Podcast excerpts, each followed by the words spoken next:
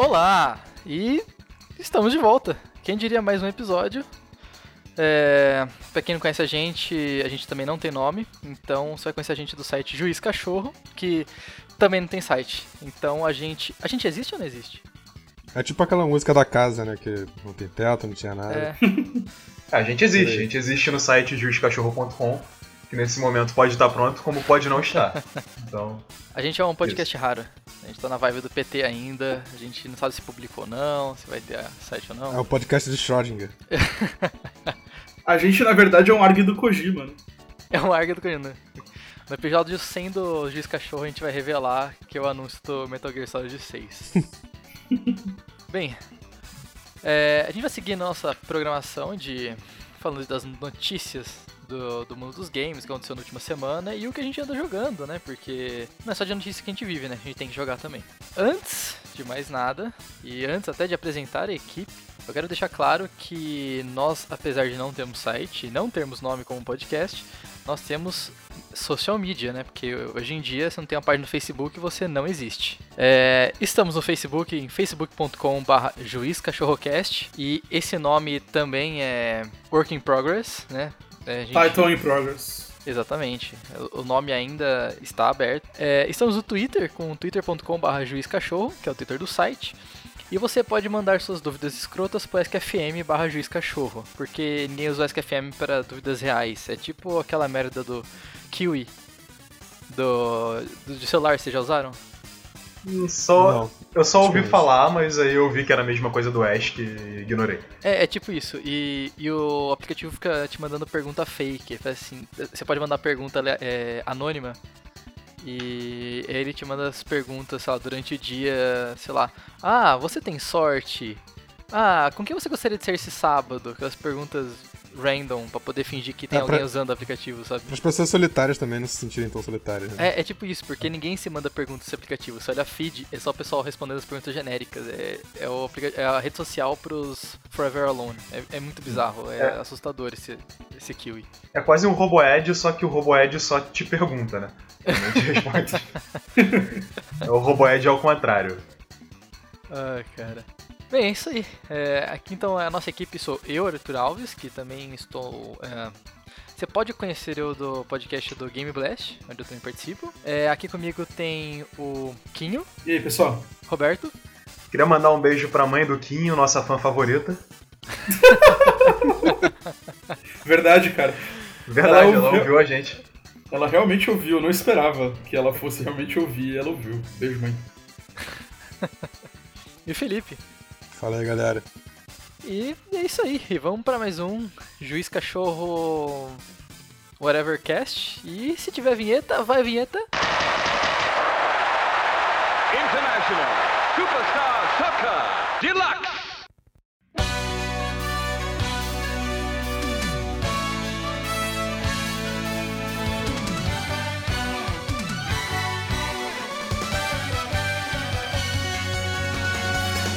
Bem, o que vocês estão jogando? Roberto, você falou que estava jogando Chrome Squad, né? Isso, isso. Joguei Chrome Squad aí, terminei. No momento dessa gravação não terminei, tô na última fase. Mas terminei já pra vocês. E inclusive você pode conferir minha análise no Game Blast, vou deixar o link aí na página. E. Cara, ótimo jogo, assim. É, diria atualmente, assim, me viu na cabeça, é o melhor jogo brasileiro, assim, da história da mídia. É, o, o anterior deles, que é o Knights of Pen and Paper, tinha esse posto na minha opinião.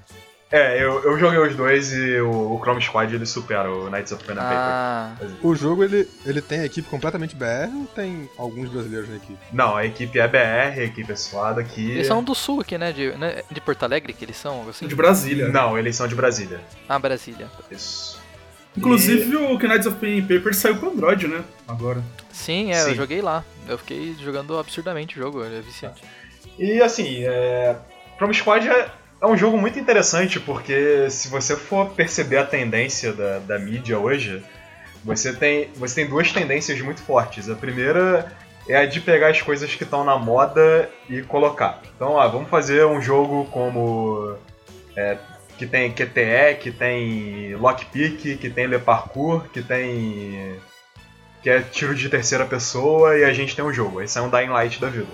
Que é um Frankenstein que tem um monte de coisa que todo mundo gosta, mas na prática é um jogo bem incompetente. Que é quase todos os jogos hoje em dia, né? Basicamente. Assim. Então isso é o que eu resolvi chamar de design da moda, né? Que, enfim, só saem, saem até jogos nesse formato, tipo The Last of Us. Mas em geral o pessoal só quer pegar aquilo pra ficar numa zona de conforto. O Chroma Squad, ele não tem um design da moda, mas ele tem um design muito moderno. Por quê? Ele utiliza muito de narrativa emergente, que é uma coisa que está muito em moda hoje. Em especial por causa dessa mania de let's play, essas coisas. E porque você também quer dar sua personalidade ao jogo, isso está muito em moda.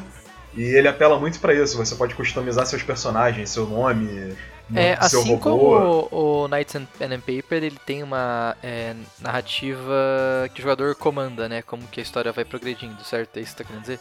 Isso. Só pra quem não jogou o Knights of Pen and Paper, né? O primeiro jogo ele é um simulador de RPG de mesa e você também controla o mestre. Então, assim, você tá jogando com a sua parte e você escolhe pra onde eles vão, quantos inimigos eles vão enfrentar, entendeu? Você pode escolher pouco inimigo, mas você não ganha nada de XP e não adianta nada. Escolhe um inimigo bem forte, você ganha um monte de XP, só que aí você pode se fuder geral. Então é é interessante, porque é um jogo que você tá ativamente controlando a história e os desafios, né? Eu não lembro de ter nenhum outro jogo tá, recente na- minha memória que apelava pra isso. Então eu fiquei É. feliz de o Chrome Squad Não, também esquecer. não, não, o Chroma Squad ele não chega a esse nível de você Ah, é apontar, é, montar o- a sua dificuldade. Isso, isso não tá no, no jogo.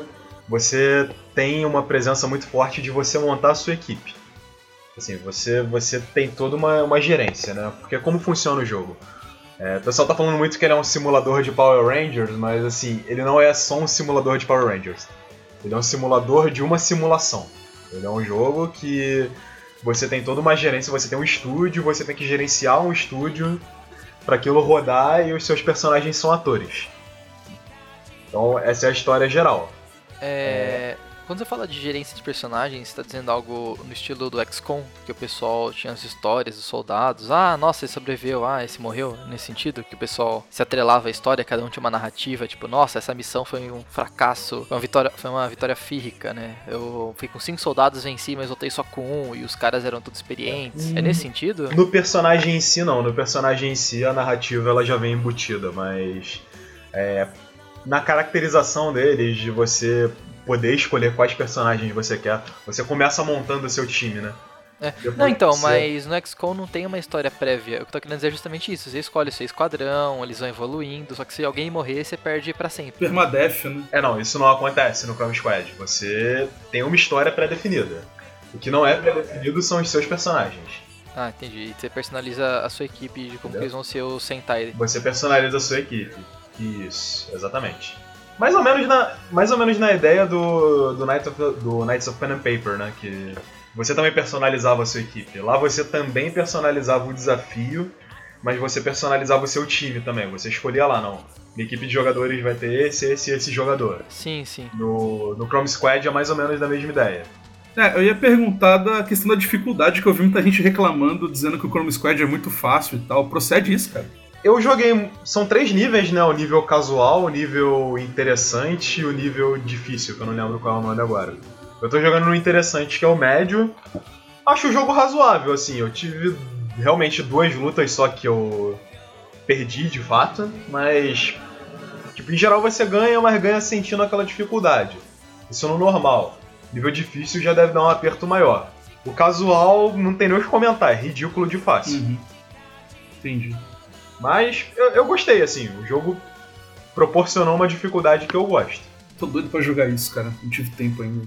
É complicado esse tipo de coisa de dificuldade porque cada um tem seu ponto de ah, isso aqui é frustrante, ah não, agora aqui tá divertido, entendeu? Eu sou um cara que eu nem pego, por exemplo, o Bloodborne.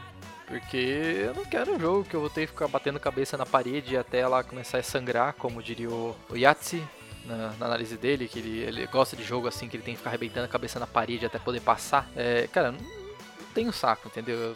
Falar que um jogo desse tem uma dificuldade boa pra mim é chega a ser frustrante, porque eu mal tenho tempo pra jogar. Se eu ficar um jogo que eu não consigo passar de um boss em 5 dias, eu não faço mais nada da vida. Então, é, sei lá, eu acho até. Eu até entendo, por exemplo, se eles não fizerem uma dificuldade mu- muito complicada nesse jogo, porque Eu não sei, talvez eles fossem lançar esse jogo pra celular depois que nem o. Ele já tem pra celular já? Pra Android ou é só PC? Não, ele tem só pra PC, mas assim, ele tá, digamos, em termos de design, pronto pra ser lançado pra, pra celular. É, então, e Que- dificuldade muito complexa no celular não, não rola, cara. O pessoal não. Sei lá, tem jogos que são difíceis, mas é, é dificuldade mais pelo tempo investido que você resolve do que habilidade, sabe? Se for habilidade, o pessoal vai ficar muito frustrado. Sim, Tá, talvez estão se preparando pro futuro pra uma, sair em outro lugar pra celular, ou simplesmente eles não queriam. O público-alvo deles também não é o cara hardcorezão, louco por Dark Souls, etc. também. sim. Isso é outra característica do jogo, você falou em celular. Tocou num ponto importante que outra, outro ponto do design dele que é bem moderno é que eles fizeram fases de ciclos curtos. Justamente pra você fazer um jogo que você passou de uma fase, aí quer passar um tempinho pra jogar outra, e depois ir fazendo ah, cara, isso. eu adoro isso. É, o jogo, pra quem é fã desse tipo de jogo, que, enfim, não te exige muito mais do que 15, 20 minutos numa, numa rodada, o jogo é esse. Ele, ele é preparado pra isso. O próprio jogo você hoje só controla com teclado e mouse, mas os comandos dele são bem, bem fáceis de você passar pra, pra um touch, alguma coisa do gênero. Não digo nem em termos de programação, mas em termos de, de design mesmo, né? É, da, da interação do usuário com o jogo. né? Exatamente. Na, na dificuldade em resolver tudo no touch. Chamado UX, né? User Experience. Com interface. Exatamente. Cara, eu fiquei feliz de ele ter um ciclo curto, porque nessa onda de jogo open world, que tudo é open world, tudo é gigante, você não consegue entrar no jogo e fazer alguma coisa em no mínimo uma hora e meia. Não dá pra você entrar e jogar um pouco e, olha, progredir, sabe? É um saco isso. Você tem que reservar sua vida pro jogo. Então, sinto falta. Aliás, por isso que eu acho que gosto de Call of Duty ainda, porque você entra na fase, você joga uma fase e passou a fase. Sabe? Você tem uma progressão. Ah, eu tinha meia hora no dia lá. Eu joguei aquela meia hora, aquela fase. Passei, sabe? Joguei. Tive uma sensação positiva de que completei algo no jogo. Então, acho que os jogos estão começando a ficar com medo, sabe? De pensar. Não digo pensar pequeno, mas. É, criou-se uma, uma regra de que tudo que é maior é melhor, sabe? Não é bem assim, saca? É, exatamente, né? Como assim, vamos justificar o investimento de 60 dólares, né? Tipo, não é. Eu não quero pegar as horas de jogo e dividir por 60. Eu quero a qualidade da experiência. Se for assim, eu pegar um RPG bosta japonês genérico ou um ocidental daqueles bizarros que aparece no Steam, que tem 300 horas de conteúdo com quest que não tem nem voz nem nada, eu vou falar, nossa, melhor custo-benefício da Terra. Não é assim. A gente prefere às vezes pegar um jogo curto e extremamente satisfatório. E eu acho que o pessoal tem que entender isso, que linear não é design ruim, é só uma outra opção de design, né? Exatamente. Ah, mas isso tem muito a ver com a mídia também, né? Porque quando lança um jogo de, sei lá, 5 horas de duração, todo mundo cai em cima. Então E- acaba que. É, é que sei lá, né? Porque o cara que é fã, ele. Ah, porra, 5 horas só e joguei 60 dólares e tal.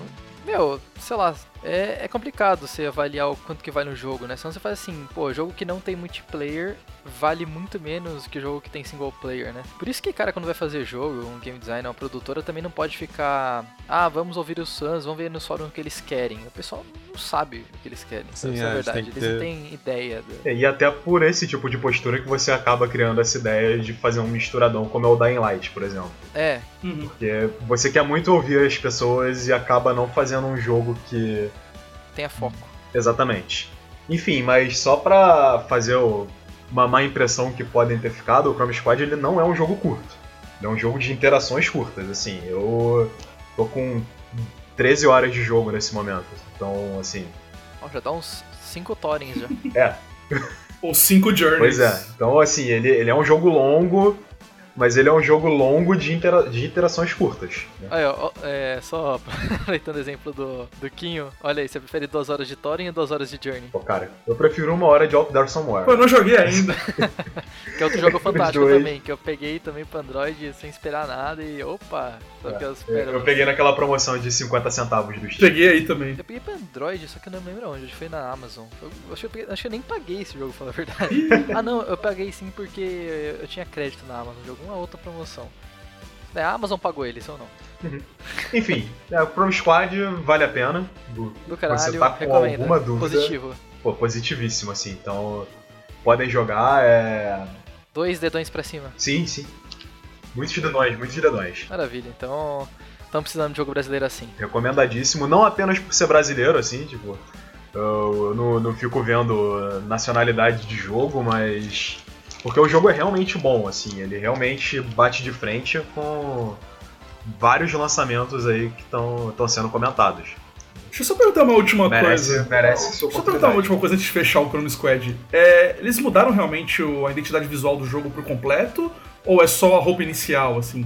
Que antes era. Era tipo eles vestidos de Power Rangers mesmo e na capa do jogo agora eles estão. Parece com um negócio meio parecido com um balde, sabe? É, pois é, você, você tem lá uma, uma roupa que tem meio que um balde na cabeça, mas você vai customizando. É aquele visual de Sentai mesmo. Ah, sim.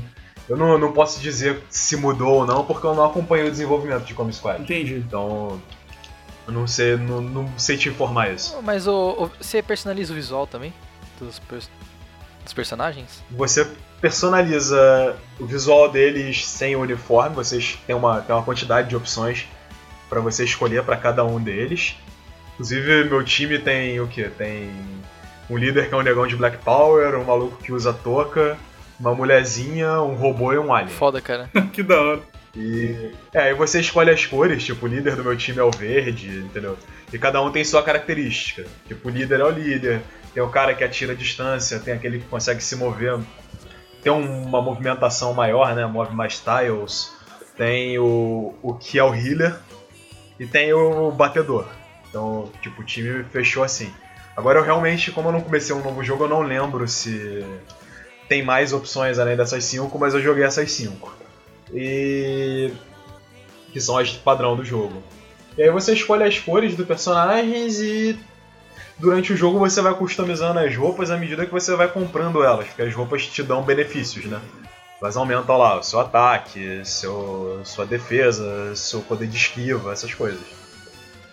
Então, assim, é, é aquela customização que vem pra pra contribuir com o design do jogo também, né? Ah, e vai evoluindo o personagem junto. Isso, exatamente. Então, Beleza, vou... fica aí a dica então, Chrome Squad.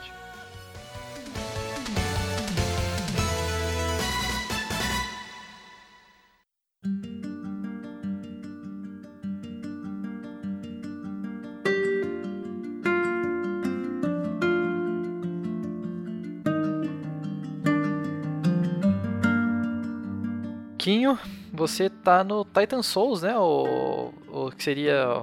Como que é o nome do jogo? Shadow of the Colossus 2D? Mais ou menos Procede? isso. Assim, eu joguei 20 minutos do jogo hoje na hora do almoço, pra falar a verdade. E, cara, eu matei três bosses, assim, muito rápido. Eu até agora não entendi muito bem o que eu penso do jogo, assim, porque foi realmente muito rápido, sabe? Mas eu tinha jogado a demo antes e eu vi que eles balancearam bastante o jogo.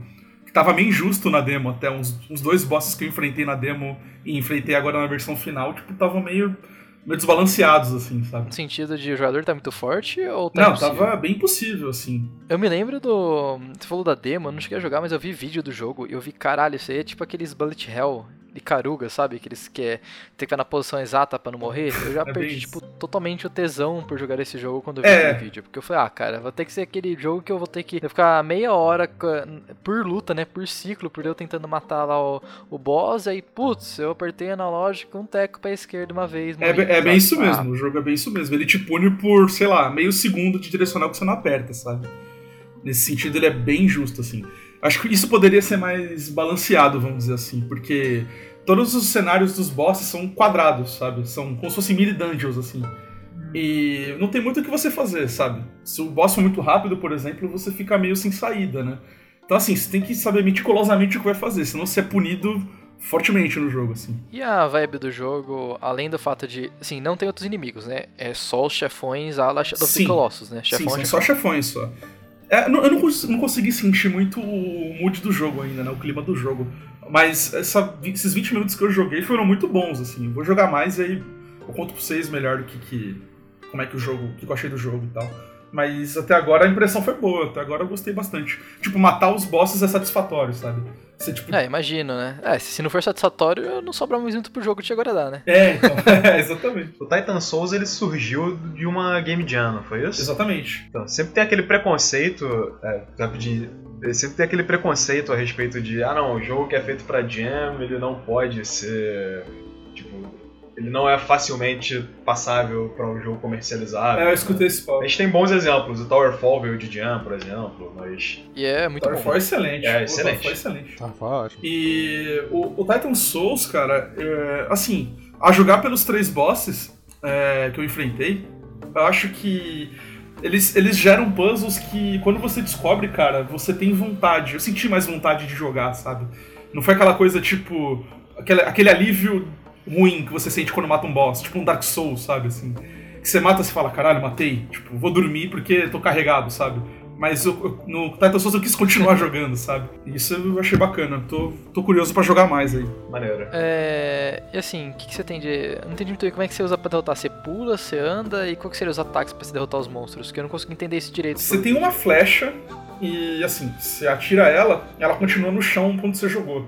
Se segurar o botão de novo, é, você traz ela de volta meio que teleguiado, sabe? Como se fosse um boomerang, assim. E é isso aí que você tem. É, exatamente. Ele segue uma filosofia de game design meio parecida com Super Meat Boy, não sei se vocês jogaram. Sim, sim. Não, não no sentido de gameplay, mas no sentido de você não ter power-ups, sabe? O design é todo baseado na sua skill e percepção do que acontece. né? Ah, isso eu gostei bastante. Isso é bem interessante. É, isso é bem legal. Você não fica mais forte no jogo. Tipo, ah, eu matei um boss, vou conseguir liberar tal habilidade, sabe? Você não tem isso no jogo. Se eu não me engano, o Shadow of the Colossus tem a mesma filosofia, né? Eu não lembro de power-ups no Shadow of the Colossus. É você lá com a espada e, e é isso aí, até o final do jogo, né? Você arco, flecha e espada. Exatamente, é apenas isso. Você não tem power-up, não tem melhoria de skill, tem nada. É, a sua skill é o que. A sua skill pessoal, no caso, é o power-up do jogo, né? O quanto você consegue aprender com as situações anteriores dele. É, isso é legal. Sinto falta de jogos que não tentam enfiar elementos de RPG em tudo. Aí quanto tá o Titan Souls agora? Eu paguei. Você Paguei sabe? 25 reais, acho. Menos até. Valeu a pena pelo preço? Olha, valeu, cara. Eu, os 20 minutos que eu joguei eu me diverti pra caramba, assim. Tô querendo jogar mais aí pra ver, ver se realmente valeu a pena, mas a jogar pelos 20 minutos que eu fiz aí de boss rush, né? Foi tudo bem rápido, eu achei bem legal. E quantos bosses são? Você já passou o quê? 20 minutos? 4 bosses que você matou? Três bosses eu matei. Eu não, não, Três, faço, né? ideia, não faço ideia de quantos tem ou não. Bem, depois você fala da longevidade aí, porque vai que você tá no penúltimo. né? É, sim. É, eu também matei. É, não, mas eu também matei três bosses em 20 minutos, porque dois eu já conhecia da demo, né? Então isso facilitou bastante também. Ah, eu já sabia os esquemas de como matar já. É, sim, sim. Na verdade, um deles eu sabia, o outro eu não tinha conseguido matar na demo, né? Mas foi bem tranquilo, eu já meio que sabia ele, como, como ele fazia e tal, então foi mais tranquilo. Ah, beleza. Então você recomenda? Por enquanto, sim, a jogar pelos 20 minutos que eu joguei, eu recomendo bastante. Dois adões pra cima? Ou um? Ah, vamos dar um só, né? Porque... Um só, É, né? 20 Ah, minutos só, né? Vale conferir. Ou na promoção do Steam, vocês passam o cartão aí. É, tem a demo lá no, no Steam. Mas olha só, uma, uma pergunta relevante. A gente tá falando de dois dedos pra cima, mas a gente é um cachorro, então a gente tem quatro patas. Ah, justo. a gente vai de um a dois ou vai de um a quatro? Ou raba banando, né? Rabo banando, né? Abanou o rabo ou não? Ele não tem polegares, né? Raba banano, vai- tem que colocar a intensidade, né, do raba banano. Pode ser calminho, pode ser rápido, né? É... Isso aí. É Titan Souls. é, Souls. Souls não, né? Souls. Souls Titan. Souls Titãs. É, Titan Souls. É, tem pra o quê? PS4? Não, PS4 não tem, né? É de Xbox. Não, PS4, Vita e PC. Deve ser muito bom jogar ah, ele. é, é exclusivo de consoles Sony e PC, é isso? Sim, sim, por enquanto sim. Ah, olha só. Achei que era o contrário, não sei porquê. É, deve ser muito legal jogar ele no Vita, né? Porque você pode pegar ali e jogar rapidinho e tal.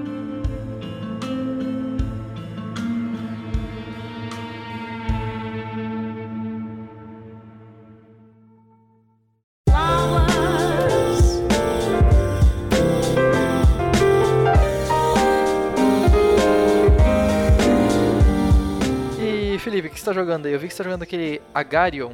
É, eu joguei essa merda aí, acho que eu fiquei uma tarde inteira jogando. E eu perdi algumas horas da minha vida com esse jogo simples, mas que me lembra muito de Flow. Pois é, um, um amigo meu me introduziu o jogo, eu fiquei jogando viciado também, um tempão. É um, é um jogo muito, muito simples e assim, ele meio que te pega, né?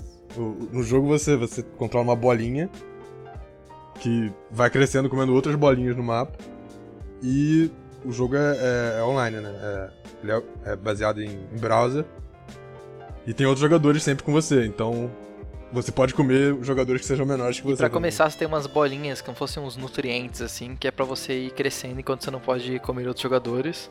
É, enquanto você não. não e assim, e pra comer é osmose, né? Você, tipo, você chega perto dele e você absorve ah, outro player Isso. que é menor que você.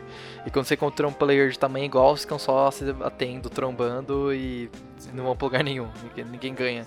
É. E aí tem umas, umas, umas partes mais avançadas, né? Você pode jogar pedaço seu, engolir outro jogador, se dividir.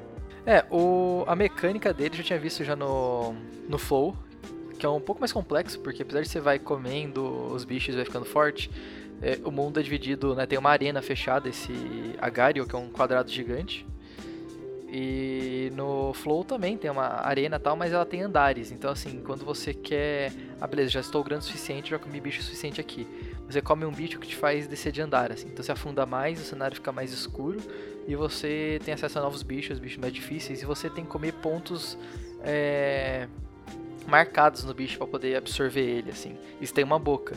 Nesse jogo não, esse jogo ele abstraiu a forma mais simples, que é moléculas, assim, né? Parece, né? É uma coisa É, orgânica, uma né? célula, exatamente, molécula não, célula. E você chega perto e absorve de qualquer lado. E é legal que o pessoal pode personalizar o desenho dentro das suas. É, das suas células, né? Eu vi já é, seu Madruga, É, na eu verdade, vi Poland Ball. você não personaliza, dependendo do seu nickname.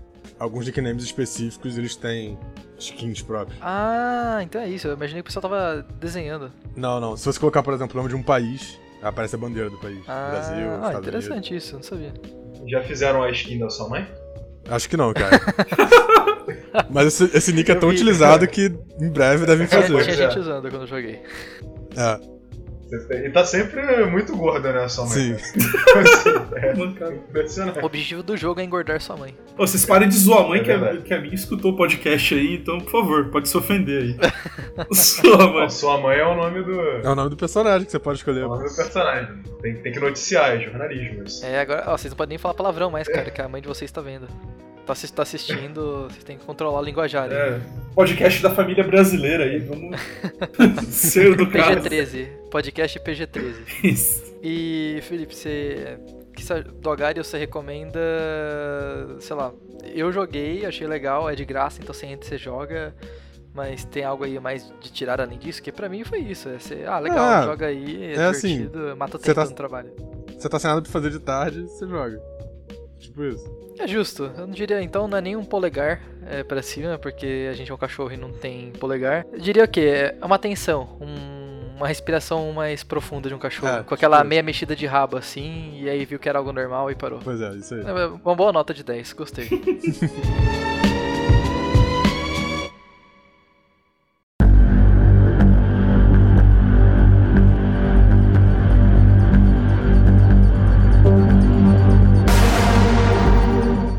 Eu tô jogando, pra variar, Battlefield 4, que é o o jogo que eu mais joguei nos últimos dois anos. É, e claro, sempre multiplayer e tal. E é, não vou falar do jogo porque, sei lá, todo mundo já cansou de Battlefield, já tem outro Battlefield saindo, Battlefield a rigor aí. E, cara, sei lá, o que eu queria tocar no assunto especial é como eu comecei a jogar melhor depois que eu peguei um mouse melhor e depois que eu dei um upgrade na minha máquina. O que me fez considerar se. se- bem, eles falam de jogos by to play, né? Por exemplo, aqueles jogos multiplayer em que. Principalmente MMOs tal, que o cara pode comprar um item lá com a grana dele e o cara fica over, overpowered, né? No jogo. O cara fica muito mais forte do que os jogadores. Então, assim, se o cara tem grana, ele não precisa investir tempo ou ter habilidade. Eu joguei Battlefield, eu fiquei com a sensação de buy to play, porque eu jogava. Eu já tinha 180 horas de jogo antes de dar esse upgrade. Eu dei upgrade, peguei um mouse melhor. Eu tive, sei lá, na terceira partida, a melhor partida da minha vida em pontuação. Assim, o jogo tava rodando liso, então a performance não me atrapalhou. O mouse é extremamente preciso e eu tava. Meu, eu peguei sniper e eu, a quantidade de headshot que eu tava dando, parecia que eu tava jogando Whack-A-Mole. Tipo, não tava dando graça. Os caras tava tirando os tanques, era engenheiro morto, engenheiro morto, engenheiro morto. Olha o sniper lá, morto, não sei o que, morto. Foi bizarro. Eu- assim, parecia que eu tava usando um cheat, sabe? A impressão é que quando eu mirava nos caras com o mouse antigo, sei lá, eu, sei lá, a aceleração dele, ele não era tão preciso, ele sempre jogava a mira um pouco mais pro lado, errava o tiro. E com esse daí, com esse mouse que eu tô agora, não. Eu, ah, mirei lá. O, o- a mira para exatamente onde eu queria. Eu queria, sei lá, eu vi a opinião de vocês o seguinte, né, de... Será que dá pra fazer isso com o, o PC? Essa é uma deficiência do PC, a gente que tem... Eu não sei mais quem é nesse podcast que a gente brinca que é o Master Race. Aqui é, tem... O Roberto, como que é o nome do nosso amigo lá, que é Master Race? É o Surox. grande Surox. Surox. Surox, Surox é profissional. O Rodriguinho, o. Rodriguinho para os mais íntimos, né? É, o Rodriguinho. É, o Rodriguinho é profissional de CS, de verdade mesmo, ele compete. Eu entrei no Twitter dele, vi o banner gigante do Master Race. fiquei, Beijo, Surox. Beijinho, Surox. Beijinho, Surox, pô. Os primeiros fãs, nossa. E a gente, sei lá, a gente fala da superioridade do PC e tal, e eu pensei, pô, isso é uma desvantagem, porque no consoles você tem uma experiência nivelada pra todos, né? Você tem o PS4, o controle, no máximo o cara lá pega um gatilhozinho melhor que no PS3 era necessário, porque o gatilho do PS3 era horrível. Eu tive que comprar uma pecinha de plástico pra ser apertável aquela merda de R2 e L2. Agora o no Battlefield, sei lá, foi tão diferente a minha experiência que eu parecia que tava jogando, lá, um, um jogo novo, assim, nossa, de repente eu virei é, Major League Gaming, sabe? Começar a dar um 380 no scope aqui, 360 no scope, porque, cara, ficou, ficou mais preciso, ficou, ficou, ficou bem melhor de experienciar o jogo. Vocês já tiveram alguma percepção na vida de vocês disso? De, nossa, dei um upgrade e tô jogando melhor agora, ou, nossa, mudei de sistema, tô jogando melhor. Vocês já tiveram uma experiência assim? Puta, eu já tive. Eu tive, Tive uma com vez. FIFA. Quando eu comecei a aprender a jogar FIFA, eu tive isso daí. Mas Tipo, qual foi a, o upgrade que você deu? O upgrade que eu dei foi um controle. Eu tinha um controle meio zoado do PlayStation 3 aqui, que veio zoado com videogame, né? E aí eu troquei, tal, troquei por outro controle. E na hora, assim, antes que o controle tava meio ruim, talvez tenha sido por isso. Mas com o tempo eu fui, caramba, isso é, isso é diferente, sabe? Tá um jogo mais dinâmico, não sei porquê. Conforme eu fui subindo de divisões, sabe? tipo, quanto mais, quanto mais eu subia de divisão no jogo, mais eu me sentia melhor, É. assim, sabe? É, é engraçado como você dá a sensação de que parece que o jogo mudou a mecânica, né? Parece que ficou mais responsivo. É. ficou- Parece que teve um update o jogo, né? Não o hardware. Parece que foi o jogo que recebeu um update. É, isso acontece muito jogo- com o jogo FPS mesmo, né?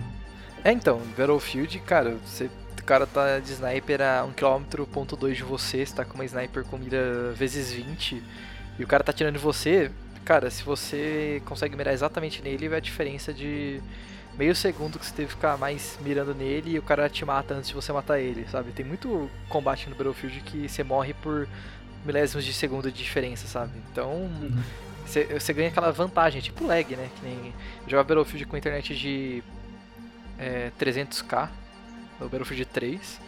Hoje eu jogo com internet de 50 mega e, meu, vou falar, é muito melhor jogar sem lag. Mesmo se jogo pequeno, é uma diferença até jogar entre servidor brasileiro e servidor americano. Do americano eu tenho que dar um tiro num cara correndo, compensando o lag e a gravidade do jogo. Quando o servidor brasileiro é só gravidade, entendeu? Porque eu sei que o cara ele tá onde ele deveria estar.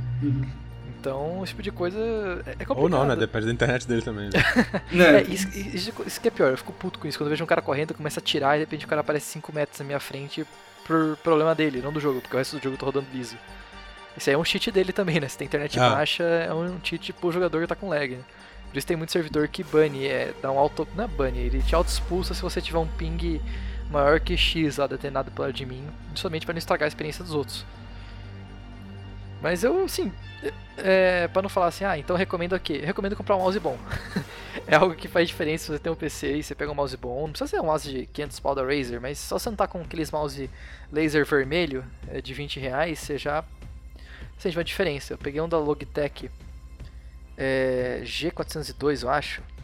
É um, sei lá, um modelo de entrada deles pra gamer.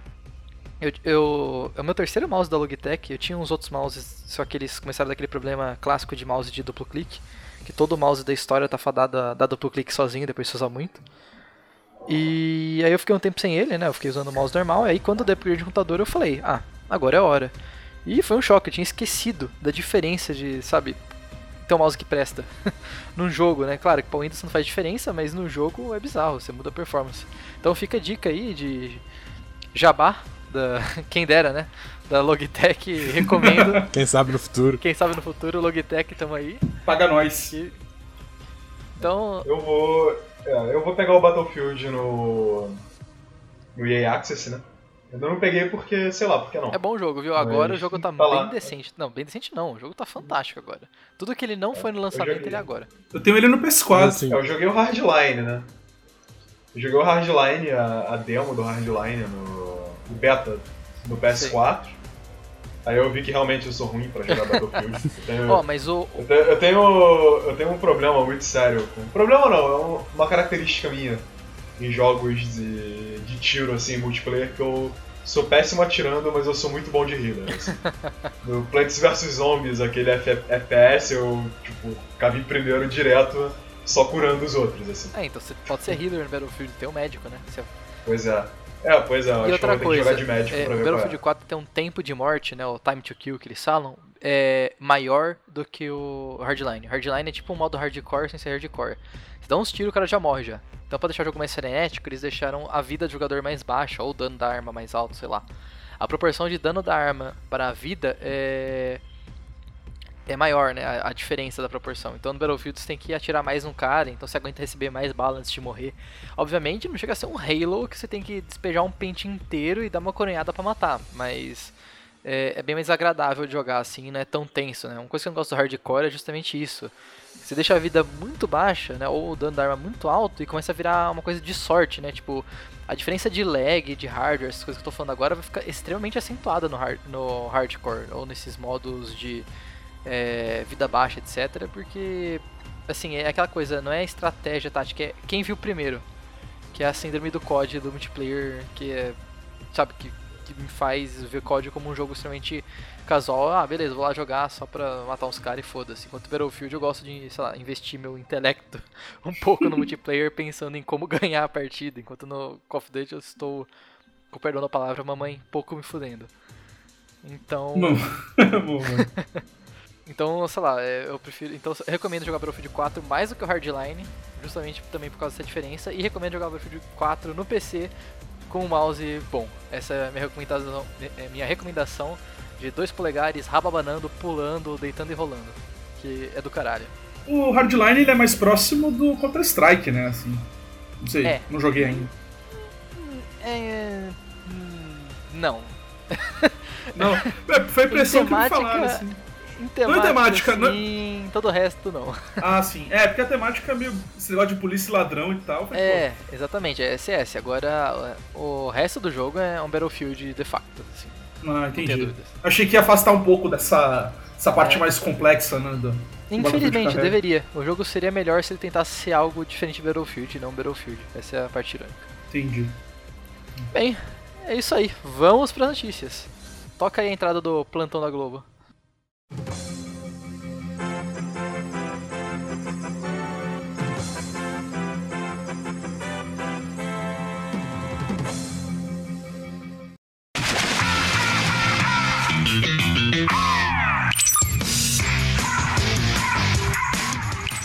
Isso aí. E aí, é, eu sou um cara, eu não vou dizer anti-Nintendo, mas até porque eu tenho uma vontade pequena assim de ter o Wii U. Surox é você? E, mas assim, eu não acompanho mesmo Nintendo, não fico por dentro e tal. Eu tenho uma ideia do que é Splatoon, né, que é um tiro multiplayer onde você atira tinta e depois você vira uma lula e navega pelas tintas. E a Nintendo vai fazer um Nintendo Direct, né? Porque agora ela não faz conferência, não faz evento, é direto online, live stream, direto ao público. É, eu queria saber o que vocês acham desse esse formato que eles estão fazendo já, que já consolidou, né? Já virou o modo padrão que a Nintendo se comunica com a imprensa e com todo mundo. E também o que vocês estão achando desse Splatoon. É, no caso eles já fizeram esse Direct. Ah, já foi já? Sim. Tá sim. vendo? Eu tô tão por dentro eu nem tinha noção que já tinha acontecido. E aí, foi bom? Sim, assim, eles mostraram coisas de customização do jogo, um pouco mais sobre os modos. Eu, eu achei que não mostraram muita coisa que já não tinham mostrado antes e que, ou que não era óbvio, assim. Por exemplo, ah, pode customizar o personagem. Tudo bem, beleza. Nova mas, feature. Mas, mas, assim. É. Mas é, é, meio que uma política que o, que o Direct às vezes também adota que perto de um grande lançamento eles pegam e fazem um resumão. É, foi meio que uma jogo. propaganda do jogo. É, então não foi nem muito anúncio, né? Foi tipo um, ah, esse aqui é o jogo, essas coisas dá pra fazer, por favor, compre. Foi. Sim, é, no caso a única coisa que foi chamou bem a atenção mesmo foi a, o teste de servidor que eles fizeram. Eles, eles lançaram uma demo no, no eShop que você podia jogar em três horários diferentes. Cada, ah, cada sessão interessante. de uma hora. Um stress test, né? É, fizeram um stress test pro servidor. E funcionou muito bem, o jogo rodou bem. Eu não ouvi muita gente reclamando de. É, to todos os 53 usuários de Wii baixaram, jogaram juntos, é, foi, foi bem tipo, legal. Mas o, o, interessante foi que, inclusive, assim, foi. Os servidores não foram separados por, por região. Você jogava aqui do Brasil com pessoa do Japão, pessoa da Europa, e o jogo rodou muito bem. Ah, deve ter algum lag, porque, sei lá, jogo de tiro em que o lag não faz diferença, pra mim tá uma coisa muito estranha. Assim, muito bem, entre aspas, assim, eu, eu tive alguns problemas. É, eu, vi o prime... eu vi o primeiro dia, eu vi pessoas jogando, joguei no último teste, que foi no horário daqui à tarde, né? Sábado à tarde. E foi assim. Eu demorei a conseguir entrar pela primeira vez, aí eu entrei, fiquei um tempão jogando, rodando legal, vi alguns personagens se movendo com lag, mas assim, nada que prejudicasse demais a experiência. Foram casos pontuais. É, De qualquer jeito, no meu caso eu joguei no o primeiro, objetivo- no primeiro teste só, então talvez tenha tido uma diferença entre um e outro, não sei. Mais gente nesse horário. É, é, o bom do stress test é que você já fica mais positivo que no lançamento vai funcionar, né? Eu falei do Battlefield 4 agora e, meu, era uma bosta jogar no lá, primeiro mês, primeiros dois meses era caótico. Então, é bom, é, dá até confiança pro jogador, sabe? Você faz um teste desse, o pessoal joga e fala, olha, tá rodando, porra, você fica mais tranquilo, né? Que você vai conseguir jogar o jogo, né? Que essa é uma geração onde esses modos online, essas conectividades estão decepcionando no lançamento, né? Então, Drive Club também, né? Desse problema que os caras não conseguem jogar online e o jogo quebrou tanto que eles até praticamente cancelaram a versão de PS Plus, porque se vier esse monte de jogador de uma vez de novo nos servidores do jogo, né? Que Plus todo mundo baixa o jogo, né? Até quem não vai jogar. E aí vai quebrar de novo os servidores do jogo, vai dar problema lá. Então é legal que eles fazem esse teste, passa confiança ao consumidor, então kudos pra Nintendo ter feito esse teste. É, E ainda, ainda mais se falando de Nintendo assim, é... isso é bem mais forte, porque a Nintendo tem um histórico de servidores horrorosos. Sim. Então ver, ver ele funcionando foi legal, assim, deu uma confiança. Né? Apesar dos problemas do jogo, tipo, o Splatoon não vai ter como você escolher com quem você vai poder jogar. Então, É, mas isso vai ser do jogo final também ou foi só uma questão da, do teste? até onde eu sei, é do jogo final também. É, eu imaginei que o jogo final tivesse um esquema pelo menos de jogar com amigos. Seria bom Isso aí. Convido É, Isso, bastante. isso é básico, né, cara? Um jogo de tiro online, assim. Sem querer ser hater, mas, pô, Pois isso é, é. básico. Por que, que eu duvido? Porque é a Nintendo. Mas assim, vai que. A gente não sabe. E o jogo em si tá, sei lá, é, quantos jogadores quantos jogadores? É, tem vários modos de jogo, como é que o- é? o Objetivo? Tem vários modos, mas o modo que teve na demo foi o. Acho que é o principal modo do jogo. São dois times de quatro pessoas cada. E, assim, tem uma arena. O seu objetivo não é matar mais. O seu objetivo é cobrir a maior parte da arena com tinta. Que no jogo é um jogo de tiro, mas o, é como se fosse um paintball, né? O seu tiro são, é de tinta, na verdade. Então você tem que cobrir a arena em tinta no final de 5 minutos, eu acho. O time que tiver a maior parte da arena coberta ganha. O ciclo era até menor, eram dois minutos. Eram dois minutos. E, é. e essa questão de você não poder. não precisar matar o seu inimigo é meio que desbalanceou o jogo pra mim. Eu não gostei disso. Ah, você não pode matar o inimigo? Não, você, você Não, pode você matar. pode, mas isso não te Se- dá nenhum Não, benefício. até dá. Você- se você explodir o em termos de inimigo. pontos. Bem, ele perde alguns, algum tempo no respawn, né? E. É, E ele explode na, em tinta na cor do, do seu time. é. Mas poderia ter um benefício mais tangível, assim. Em termos de pontuação, essas Não o coisas. frag tradicional, né, no caso. Não, é. Isso. É, isso. você. É perfeitamente plausível os dois times se ignorarem e jogarem. Mesmo assim. É, aí isso acaba dando uma vantagem a uma das armas, que é o rolo compressor. Que é a arma que ela vai pintando direto, você não precisa ficar apertando pra atirar. É, é a arma melee do jogo. Ou- né? Que tem, É. tem três tipos de arma. Tem uma que é tipo um metralhador, um assalto rifle. Uma que é um sniper e o, o rolo compressor que é, que é o melee. Que na- nessa demo foi completamente desbalanceado mesmo. Todo mundo tava usando ele. É, outra coisa boa de- stress test é você ver, né, bem, betas em geral, né, não só stress tests, é, você vê se tem uma classe muito desbalanceada, né. É, eu me lembro de experiência própria de desbalanceio no Bad Company 2 que, cara, todo mundo de sniper, tinha um mapa, acho que tava desbalanceado, que tinha montanhas e tal, e era festa de snipers, tinha metade do time praticamente de sniper, e o jogo virava uma partida de Sniper Ghost Warrior, sabe? Era só sniper contra sniper. Ninguém realizava o objetivo com uma bosta. Aí eles corrigiram isso, é, melhoraram lá o balanceio, aumentaram o brilho também, que é sniper. Battlefield que quando você, o sniper te olha, ele dá um brilho, assim, né? Mas é complicado esse tipo de coisa, porque sniper até, até no Splatoon, é sniper, né, que você falou que tá, ou rolo compressor, não, não, tá? rolo compressor. rolo compressor, né? É. No caso do sniper, eu achei bem fraco no, no Splatoon. Olha Justamente só. porque o objetivo não é matar o oponente, é cobrir o, o É mapa verdade, né? Não tinha pensado nisso, né? Fica meio, sei lá, uma classe vai ser uma classe pouco usada, né? Porque você tem Sim, que é. dar as caras pra poder completar o objetivo, né? Você ficar de longe atirando não dá recompensa nenhuma, né? É, a a vantagem dele é que o tiro vai longe e vai cobrindo tudo no caminho com tiro. Ele não. É, você vai pintando o cenário de longe, né?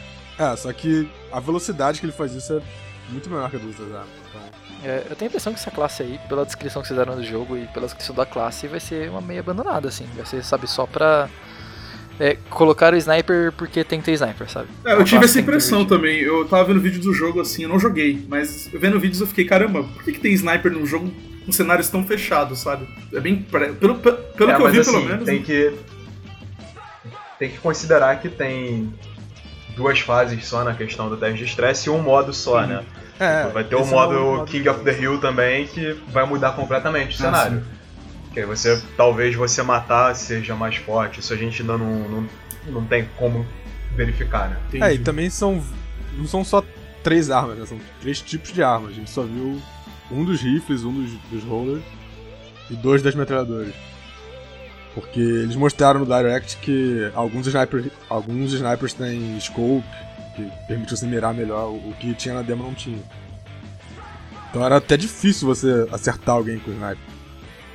Porque Você tinha que mirar ele lá longe sem scope. Caramba, é. e além de ser difícil de matar alguém com sniper, é difícil matar alguém no geral, eu digo. é, você tem que ficar atirando muito nele pra poder matar, é tipo um Halo assim, que você tem que ficar descarregando Não, bala não. ou eles morrem rápido assim? Não, com, com o sniper o cara morre com tiro. E o rolo também passa em cima do cara, o cara morre. A metralhadora acho que tem que acertar alguns tiros, mas não é muita coisa não. Ah, Então o pessoal morre rápido, é um jogo Sim. que. É, o jogo é, o jogo é bem frenético até. Ah, olha só. Ele é bem dinâmico, É. bem dinâmico. E assim, uma outra desvantagem do sniper é que quando você tá na tinta da sua cor do seu time, você pode se esconder dentro da tinta e, ir andando por dentro da tinta. Você vira uma, um polvo e vai por dentro da tinta. Então assim, você vai mais rápido. Então a mobilidade do jogo também é muito alta. Não dá pra você, tipo, ficar seguindo o cara muito bem pra virar com o sniper. Enquanto, Inclusive isso é obrigatório, né? Essa mecânica de você entrar na, na tinta, porque você só recarrega sua tinta se você entrar na. sim, é. se você mergulhar na Olha tinta. só, interessante isso. Enquanto isso, de- o rolo, o rolo, se o cara tiver escondido da tinta, você passa por cima, você vai tirar a tinta dele, passar, passar a sua e matar ele. Mesmo que ele esteja lá dentro da tinta, escondido. Caramba, então ficou meio forte esse cara do rolo compressor. Ele tem uma vantagem boa aí. Os cenários do jogo são tipo bem abertos assim pra favorecer sniper ou ele tem bastante proteção? Que aí o cara do rolo compressor vai ficar foda, né? Porque ele vai pintando o cenário e fica só esperando nas espreitas Olha, e vai cenários- atropelando o pessoal. Eu acho que eram dois cenários na demo, e um deles tinha uns lugares bons pra ficar de sniper, mas só um deles. E assim, era bem. Era bem visível o lugar também, assim. Então. Você ficava numa posição boa pra ver o mapa, mas também Você, cha- você chamava a atenção no mapa todo, né? Por favor, mire aqui, né? É. É, fique de sniper aqui. Mas a própria mecânica do jogo ela não, não favorece você ficar de sniper. Porque você tem que pintar o máximo possível. Se você vai ficar num lugar só, no no lugar só não vai fazer muita diferença. Sabe o que eu tô preocupado também desse jogo? É... Qual é a equipe que tá fazendo esse jogo? É uma equipe EAD da Nintendo? Ou é um outro estúdio? Eu acho que é uma equipe AD da Nintendo. Eles têm Eu acho que é, mas expert... eu não tenho certeza. Eles têm expertise de, sei lá, é, jogos multiplayer, porque eu tô preocupado com o level design desse jogo, porque pra mim o level design é algo que é uma, chave, uma parte essencial do, do multiplayer ser bom ou não. Você tem mapas bons, tem mapas ruins, você tem uma diferença. Pode ser que surja, justamente por eles não terem é, experiência, surja algo totalmente novo, interessante, né? Algo que. é, é, al- alguém que não tem os vícios da indústria. Ou pode surgir mapas, sei lá, desbalanceados, precisam de muito trabalho, mapas que nem se falou do.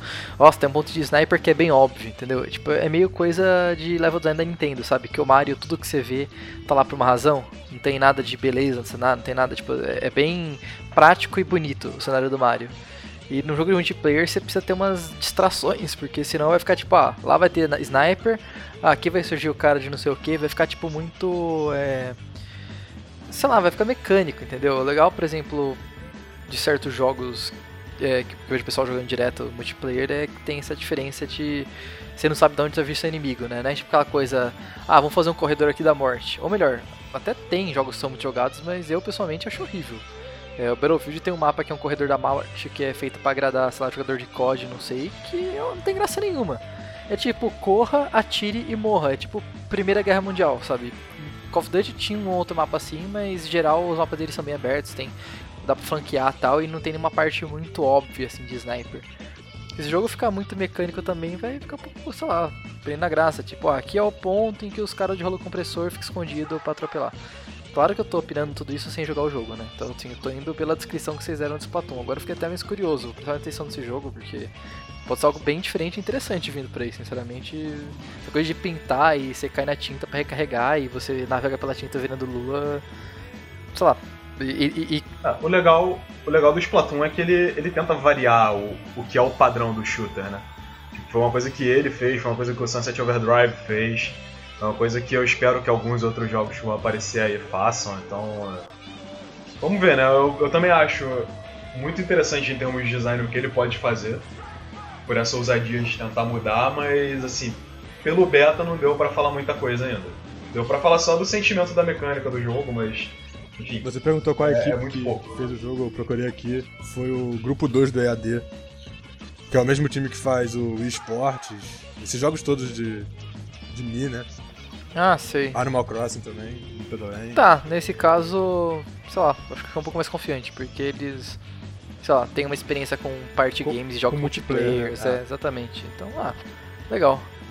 Se eu tivesse um Yu, é um jogo que eu definitivamente pegaria. E peguem, porque já não tem muito jogo multiplayer interessante no Yu. Até onde eu sei, tem, sei lá, Mario Kart 8, o que mais o pessoal joga online no Yu? Smash Bros. Smash Smash. A Smash, claro, né? e. acho que só.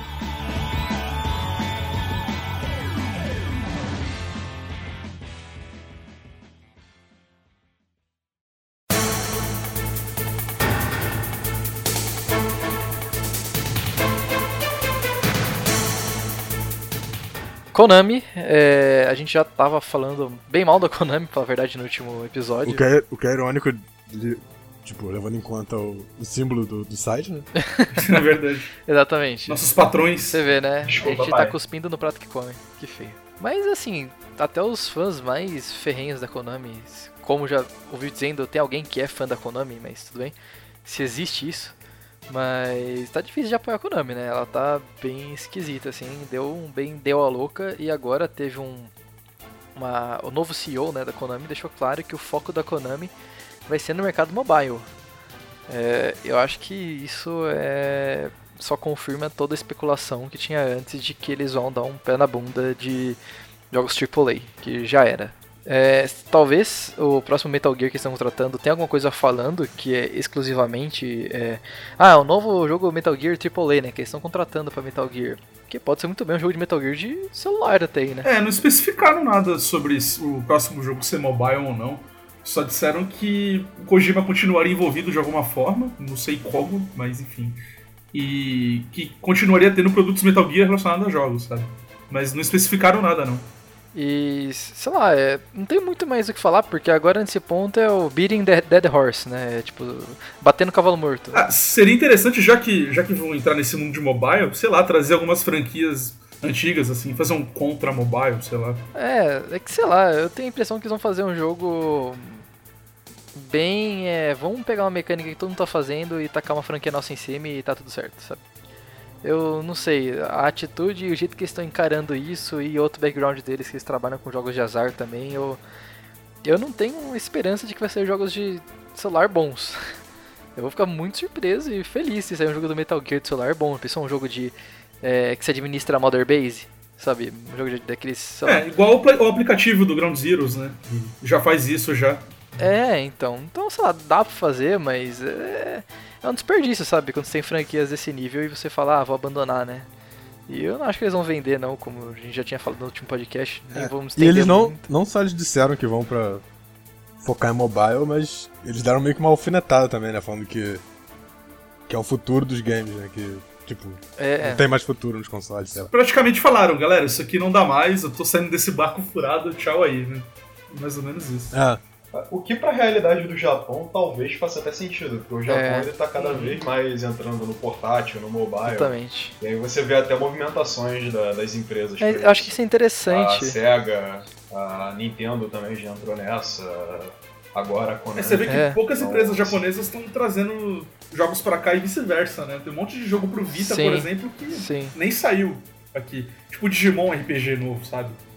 Os caras investiram pra caramba no jogo pro Vita, que, tipo, impensável até isso, né? E o jogo lá tá sendo maior isso. sucesso. Que eu fico pensando, né, que a maioria do alto escalão da Konami, se não todo, deve ficar no Japão lá e conviver com a realidade japonesa. É, pode ser que seja o futuro mesmo, né, ficar no mobile, que, sei lá, boa parte da jogatina japonesa já está concentrada em DS, PSP, Vita, 3DS, celular, etc. Mas também pode ser um efeito, sei lá, eles estão morando numa ilha onde a população tem a prefere jogar mobile, mas isso não reflete o resto da fanbase mundial, né? Pode ser um erro. Ou pode ser só É. mais um nicho no mercado, não que uma coisa necessariamente vai substituir a outra, né?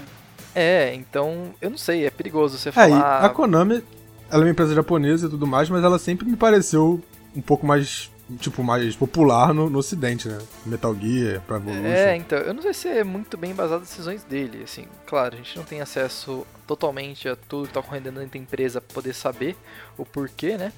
É, afinal, se um jogo AAA demora 4 anos pra ser feito, um puto investimento e retorno pode ser um risco, é normal, o cara prefere fazer os jo- é, 50 jogos de celular nesse meio tempo e três deles podem bombar e dar uma puta grana. Então dá pra entender na cabeça de investidor porque ele vai preferir fazer isso, o risco é bem menor. Mas as- Eu só não vejo, eu só não vejo motivo pra não fazer jogos de menor orçamento que nem a Ubisoft está fazendo com o Challenge of Light ou com Valiant Hearts. Valiant Hearts. É que, sei lá, eu acho Sim. que é um pouco também da mentalidade do, do pessoal que tá lá, entendeu? É, tem uma coisa interessante que aí, claro, é uma opinião pessoal de outra pessoa, né? Mas o Jim Sterling, que faz o Inquisition, né? Eu Acho que foi ele que falou que a Konami é uma empresa que não, ela é uma empresa que faz jogos, é uma publisher, mas ela não tem amor nenhum para jogos como mídia. Ela não, tipo assim, ah, é porque jogos. Ela não entende o produto que ela tá fazendo, sabe? É, tem pessoas que fazem os jogos, né? o- o- que são as, as produto, não produtoras, é os próprios estúdios mesmo, que entendem, né? Que lutam pra fazer algo bem legal, mas a empresa mesmo, a Konami, como publisher, ela não valoriza o próprio produto dela. Então ela não faz questão nenhuma de fazer, ah, foda-se, jogo AAA, jogo de celular, jogo menor, é tudo a mesma bosta, sabe? É, eu não sei. de dinheiro, né? É, exatamente, tudo fonte de dinheiro. Claro, a empresa não pode ser. É, como fala, viver, ah, não, tem que fazer porque sim. Mas você pega, por exemplo, a Sony. A Sony ela investe em jogos de alta qualidade, né, first party. E muitos jogos que assim, que não vão ter um retorno, né? Sei lá, jogos é, meio que de arte e tal, jogos que não tem muita certeza que vão dar um, um puta retorno. Sei lá, Heavy Rain, por exemplo. Heavy Rain não é um jogo é, mainstream, entendeu? É um jogo em que eles investiram uma boa quantidade de grana no jogo, né? E não sei se teve retorno, vendeu aqui, sei lá, quanto que vendeu Heavy Rain. Não lembro se foi um sucesso de vendas. O que eu tinha visto, na verdade, que foi meio apertado, tanto aquele Beyond Two Souls também. Mas eles fazem isso também até com uma questão de marketing, de status, de falar que sei lá, PlayStation é uma marca associada a jogos de alta qualidade. Então, assim, o, o- o dinheiro volta de outros meios, né? Tipo, eles contribuem com a, com a mídia, né? Com a, com, a, com a indústria de videogames como um todo, desenvolvendo jogos de alta qualidade. A Microsoft também faz a sua contribuição com outros jogos. Eu não sei se eles é, investiram naquele Ori The Blind Forest, por exemplo. Ele, ele não era exclusivo de Xbox 360, One e PC, ou algo assim? Ele é exclusivo e a Microsoft ela meio que comprou a empresa. É, então. Ela tem meio que essa política de. Ela investe no. Ela pega um jogo independente que tá andando legal e bota dinheiro pra financiar e comprar exclusividade, depois vai e compra a empresa. Isso é uma política da Microsoft não só pra videogame, mas tipo na indústria como um todo. Eles são muito compradores de tecnologia. Então, e sei lá, assim, você tem alguma vantagem de investir também em projeto arriscado, né? Uma publisher da história da Konami, né, que com a contribuição que ela deu para a indústria, né? É, tanto em termos de, sei lá, mecânica, o Konami Code, né, culturalmente também falando. E você vê ela, tipo, não é tipo assim, ah, ela quebrou. Não, é a empresa falando, ah, foda-se.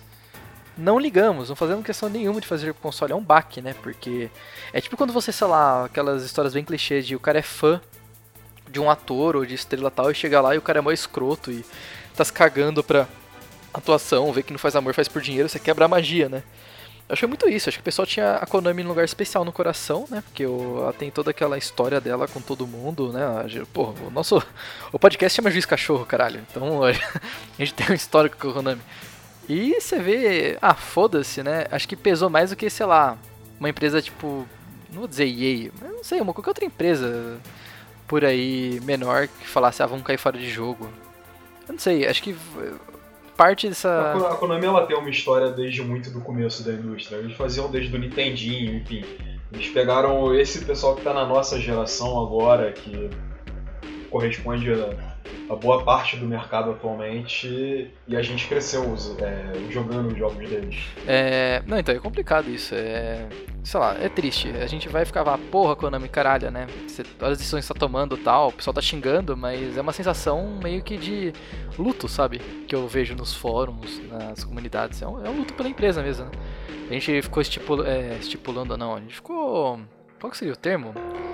É, tentando palpitando, perfeito.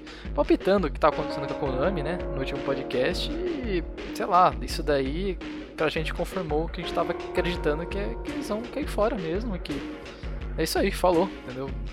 É, foda-se os fãs, foda-se o apoio de vocês, entendeu? É... Eu vou, vou, repetir o que eu disse no último podcast, assim, tipo, pra mim não faz muita diferença, porque Kojima já falou que ia sair, é. então o Metal Gear não ia sair é. mais e eles não estavam nem se importando muito com as franquias que eles já tinham. É, o... Não é como se, se eles continuassem fosse sair alguma coisa nova. O Metal Gear, Exato. na verdade, estava morto quando saiu o 4, e aí, sei lá, teve um surto de criatividade do Kojima, tipo, vou fazer o 5 porque agora eu posso, tenho tecnologia, né, para fazer o jogo que eu sempre quis fazer, né. Senão é. não teria Metal Gear, assim, desde 2008, sabe? Era é. aquilo mesmo e acabou, sabe? Falam que desde o 2, né, ele ia ser o último, né? Desde o 2 tinha um papo de que é, beleza, é isso aí. É, a história Sim, era pra é. acabar no 2, né? O Kojima sempre quis acabar com Metal Gear. É, tipo, o 2 era pra ser o último na, na história, né, correndo, e o 3 era só pra ser um prequel pra conhecer, né, quem foi o Big Boss e tal.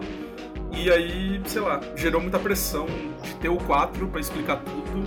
E agora o 5, acho que é o, desde o 2 ao Metal Gear que o Kojima tá fazendo por vontade própria, sabe?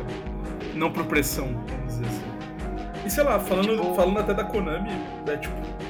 É muito bizarro ver uma empresa que fazia as coisas com tanto amor, tanto coração, tipo, se perdendo tanto, assim. Não, não porque tá acabando agora, porque vai mudar o foco agora, mas há tanto tempo já vem num marasmo tão grande, sabe? É esquisito demais isso. Há muito, há muito tempo eles viviam só de PES, Castlevania, e ainda assim, é aqueles Castlevanias que é. nem tem a qualidade do passado, e o Metal Gear. Sendo que o Metal Gear era uma coisa, assim, muito do Kojima mesmo. Sim, sim. Bem autoral o projeto. O que eu achei interessante sim. é que você vê o PS4 que tá vendendo pra caramba, é, tá vendendo a níveis de PS2 no começo de vida, né? Já tá com, sei lá, uns 25 milhões de unidades vendidas. Logo, logo vai bater em 30 já. E, assim, o pessoal tá comprando console, né? Tipo, não tá. Nada indica que a indústria de consoles ou de AAAs ou etc. está morrendo, né? Tem mudanças, tem. Ah, agora essa empresa que lidera, agora aquela. Ah, agora essa franquia dá dinheiro, agora essa franquia não dá mais tanto dinheiro, né? Tem ciclos. Mas o mercado como um todo, sei lá, é, várias vezes falaram, ih, agora acabou, ah, essa vai ser a última geração de consoles, ah, não sei o que. Parece que tá indo bem, é, né? Eu acho que o, o mercado de jogos japoneses está um pouco para baixo ultimamente. Assim, ele ele eu acho que tá mesmo, mas será que talvez não seja esse o problema? Tipo, o pessoal da Konami vive só a realidade japonesa e ele acha que isso espelha o resto do mundo, quando eles estão, tipo, não, vendo uma experiência fora da realidade dos outros continentes? Ah, pode ser, mas. Mas eu diria que o Japão tá meio que vivendo um renascimento agora, assim. Com todo esse fenômeno de Kickstarter. É verdade, eles né? Já tavam muito, eles já estavam muito para baixo com Sim, desde, desde o lançamento do Xbox 360 a indústria tem se ocidentalizado muito. Sim, é, porque aí... desde, desde o Crash de, de 86 que a indústria era completamente focada no, no lado japonês, né? É, porque foi o lado japonês que reviveu pois a indústria, é. assim. O que era o PlayStation 1, por exemplo, era pô, muito, muito da indústria japonesa. Chegou no 2, é, a indústria americana começou a se estabelecer forte, o Xbox meio que consolidou isso, né? Mas com o fim da SEGA. E aí é isso, assim, eu acho que o Kickstarter com, com o Inafune, agora com o projeto do IGA, estão muito focados em reviver isso que foi a indústria japonesa do passado. É. O próprio X Mikami com, sendo, é, sendo financiado pela Bethesda, por assim dizer.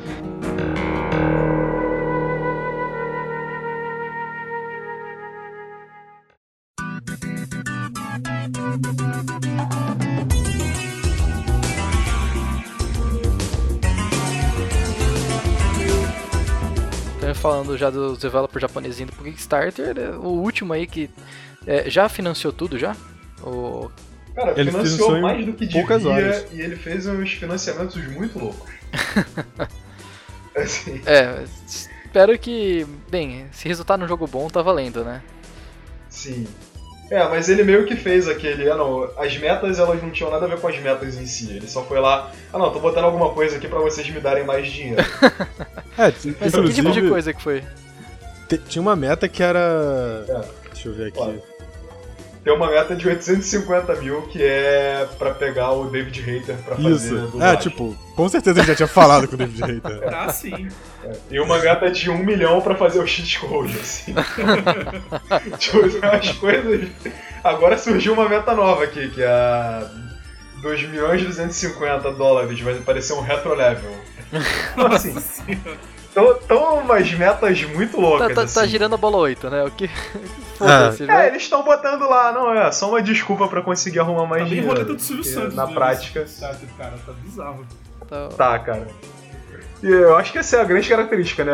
Até o Arthur comentou semana passada que você vai com o Kickstarter já com as metas prontas pra fa- fazer um bom Kickstarter. E assim, o, esse do Iga tá sendo um belo exemplo de como não fazer. Até por. Mais ou menos, porque tá dando certo, mas assim. é, ele tá fazendo uma parada muito bizarra e tá ganhando só pelo nome. Tá meio molinô, né? Ah, mas daria, daria certo de qualquer forma, né, cara? É, pois é. É tipo aqueles, é aqueles Kickstarters que, tipo, a meta de 500 mil é lançamos para Mac e Linux, é, meta de lá, 700 mil é, ah, lançamos só PS4 e Xbox One.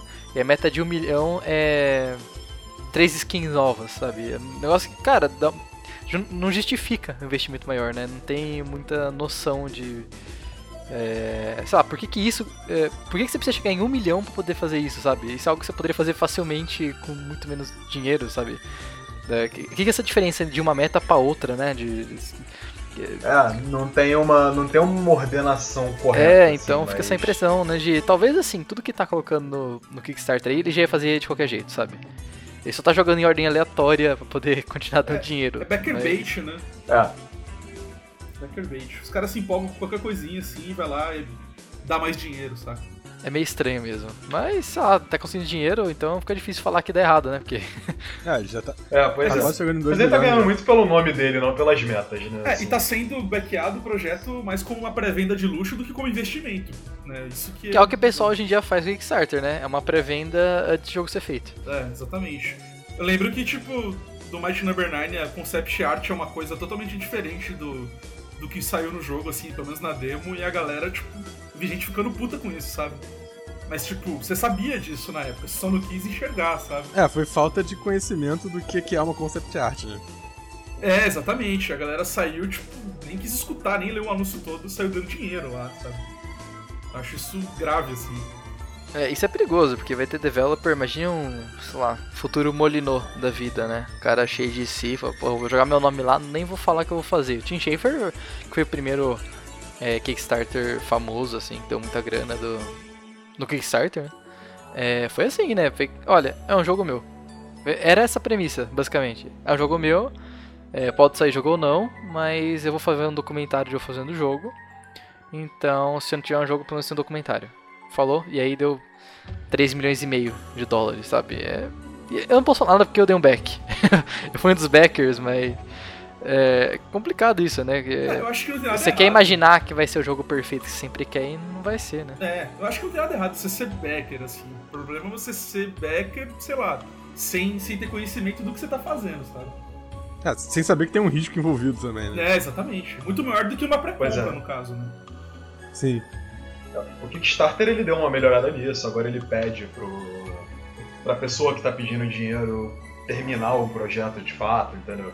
Eles estão meio que melhorando isso, mas ainda assim envolve uma atividade de risco. Você não tá comprando. É, você é um, tá você é um investidor, né? ajudando, você é um investidor. Só- Não, nem um investidor, eu não diria isso.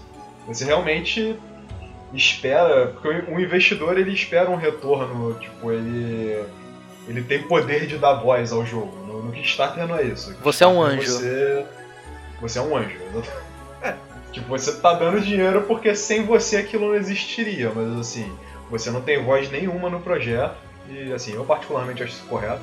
Acho bom também, acho porque que- senão vai ficar. Ah, senão vai ficar bagunça, né? Tanto É. é, que nem, Aliás- todo, é. nem todo tier, né, que chamam, que é a forma de se ajudar, você ganha o jogo. Tem tiers menores que é só pra você ajudar mesmo e acabou, sabe? Você dá o dinheiro É, lá. sim. exatamente. Mas, mas eu acho que foi muito bom, assim, é, esses caras grandes entrarem, porque deu visibilidade pra plataforma, assim. Alguns jogos como o Chrome Squad mesmo, aquele que a gente falou semana passada também, Pillars of Eternity, né? Isso. Exato. Ele também saiu pelo É, o Kickstarter, Pillars, no caso, agora. ele, ele é de uma equipe Consagrada, re- digamos. relativamente famosa, né? Não é famosa, é Entendi. de nicho, mas. É, mas não é um, não é um Inafune da vida. É, não é um assim, Inafune. Não é um Team Shaper. Sim, mas também não é um Entendeu? cara que decidiu fazer o primeiro jogo pelo Kickstarter. Sim, mas, assim, a Behold também não fez o primeiro jogo dela. Ela pediu uma meta bem menor e conseguiu o dobro. Só que, assim, são, são projetos menores que já tiveram algum sucesso, têm seu nicho e resolveram apostar naquilo lá, apostar nesse nicho pra fazer o jogo deles sair.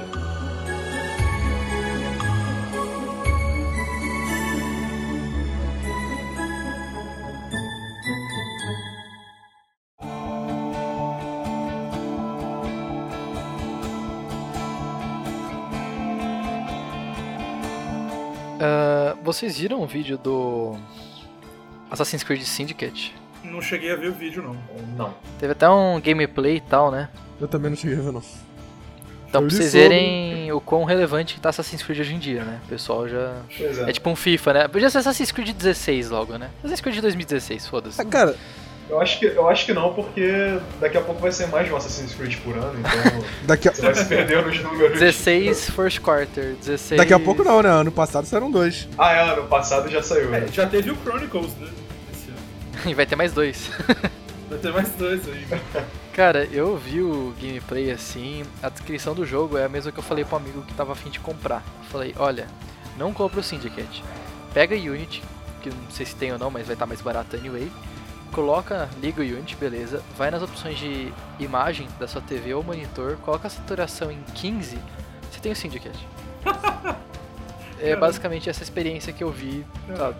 O telhado é igual, a atmosfera é igual, assim, ah, beleza, é Londres e tal, mas é bem parecido com a parte dos slums de Paris, né? Obviamente não é igual a Paris, mas vou diminuir o trabalho de toda a equipe que foi a Londres e, e trabalhou os artistas e tal, mas o feeling é bem parecido. Tirar umas férias lá. É, atmosfera, mas assim, é bem parecido por cima. Mecânicas também, ah, agora tem um gancho que sobe mais rápido e tal, mas. Sabe quando você vê assim, tá. é, tá aquela evolução de FIFA, assim, ah, legal, tem uma física tá um pouco melhor, eu, eu acho que é, sei lá, acho que eu vou pular esse ano.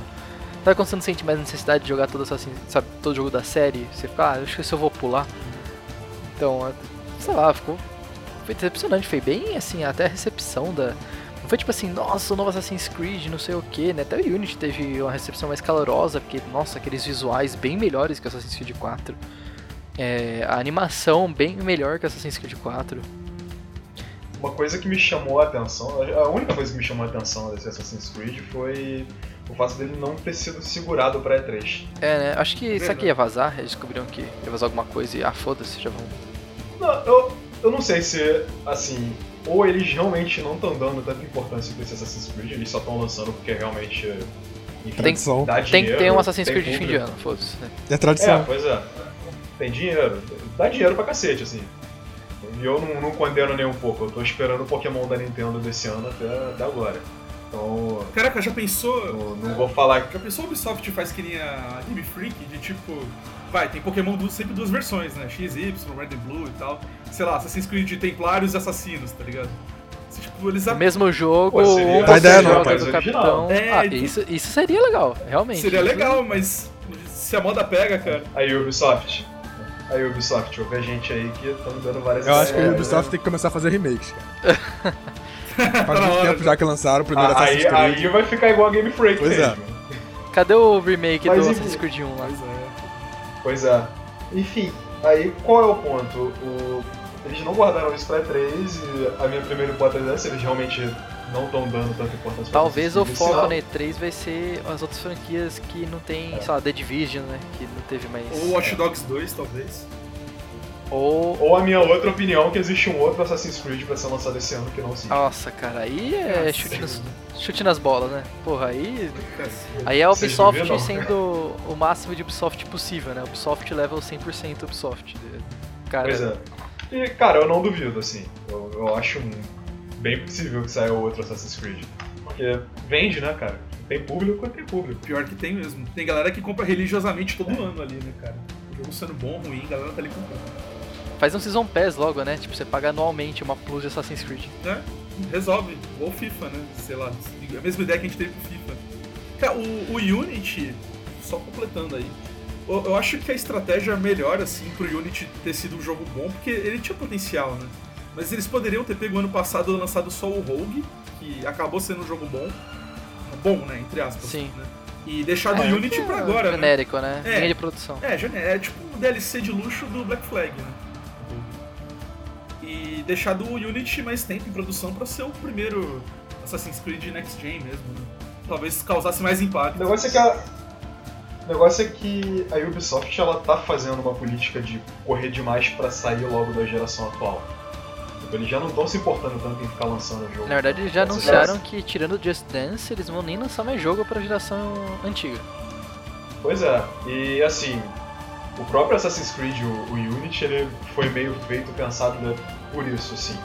Porque lançaram dois, um lá, porque a gente também não vai desagradar os fãs da geração antiga que querem um jogo, mas a gente não quer comprometer o nosso desenvolvimento pra fazer um downgrade e sair uma coisa pior no Unity.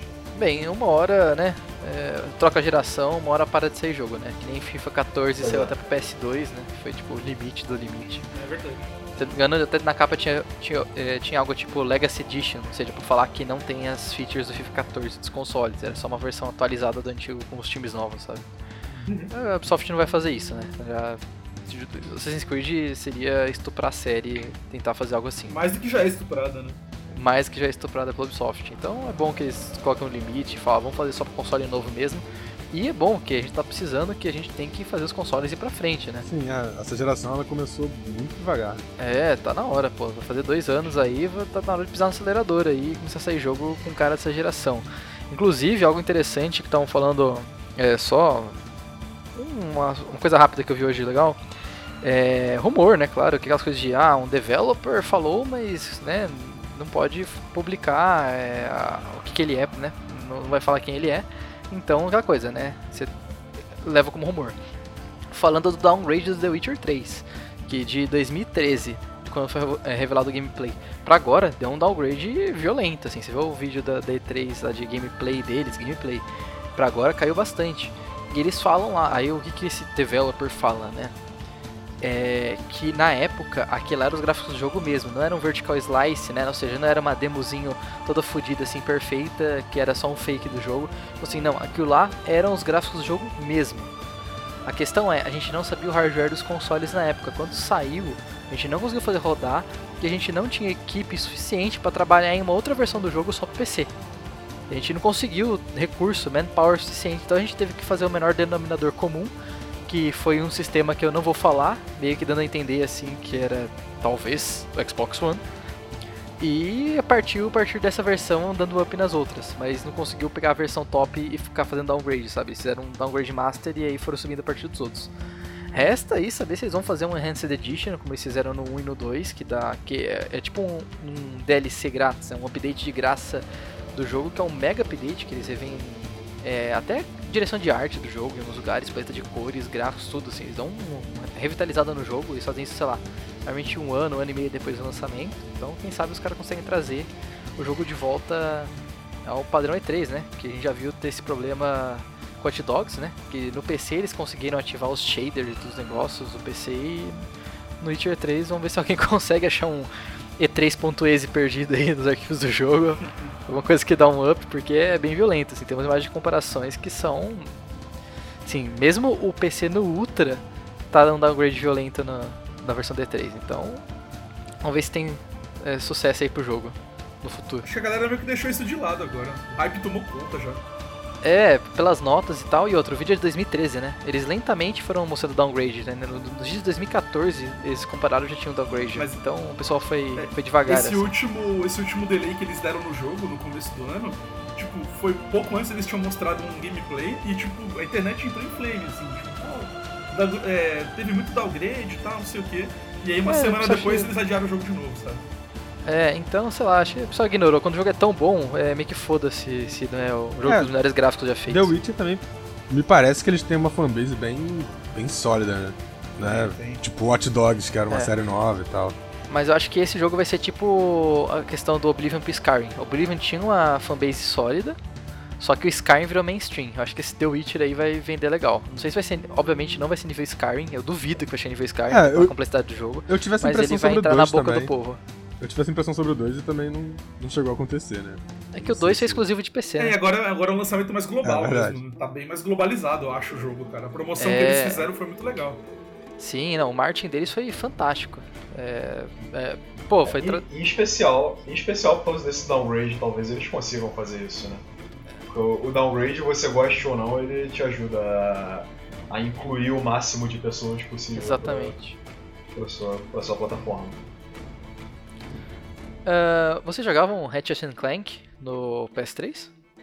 Nunca joguei. Eu joguei o primeiro do PS2 no, no PS3, a versão remasterizada. Tô muito afim de jogar o segundo agora. E é um jogaço, assim. Adoro, pra mim é, é um dos melhores jogos da, da época do PS2.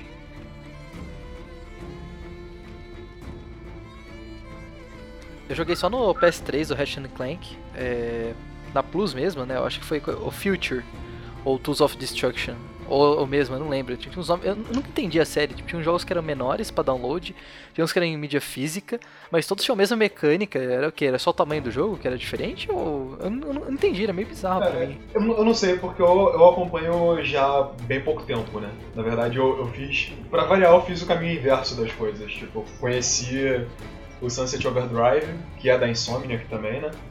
Vi as mecânicas lá e depois acabei descobrindo que era fortemente inspirado no, no Ratchet Clank. Aí eu, pô, agora eu quero ver o que, que é isso. Aí eu fui jogar o primeiro Ratchet Clank, adorei o jogo.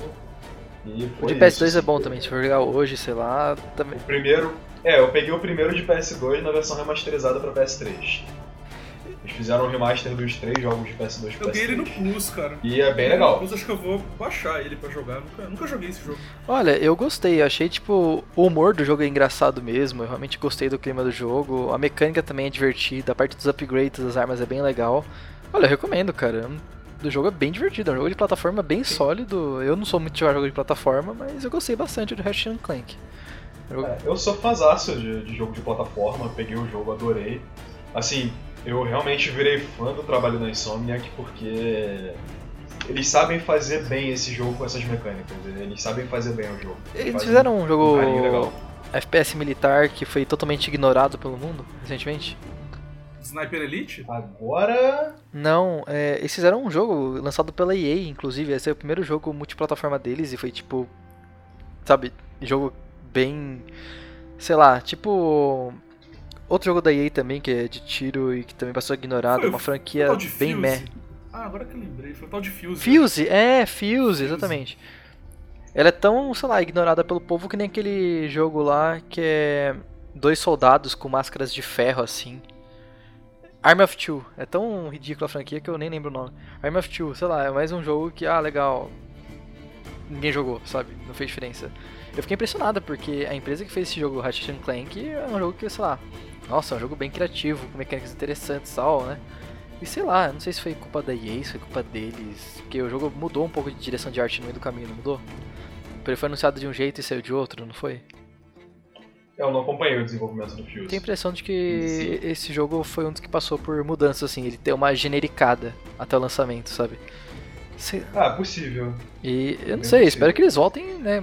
Esse Ratchet and Clank de 2016, né, que foi adiado, né? Essa inclusive é a notícia. Infelizmente, mais um jogo adiado para 2016. 2014 já foi bem fraco de jogo, porque caiu tudo para 2015. E de 2015 estão caindo para 2016, então. Ah, mas Sei lá, né, esse ano um tem jogos dia- mais de peso, eu acho. Tipo, É, Witcher tem e Metal que Gear acho que vão 2014. segurar bem um ano. Vão, vão. Não vão falar que foi um ano sem Jogos fantásticos, né? Mas não é 98, Juno. É, o ano tá tendo boas surpresas positivas, né? Principalmente de jogos menores, mais uma vez. É. Então.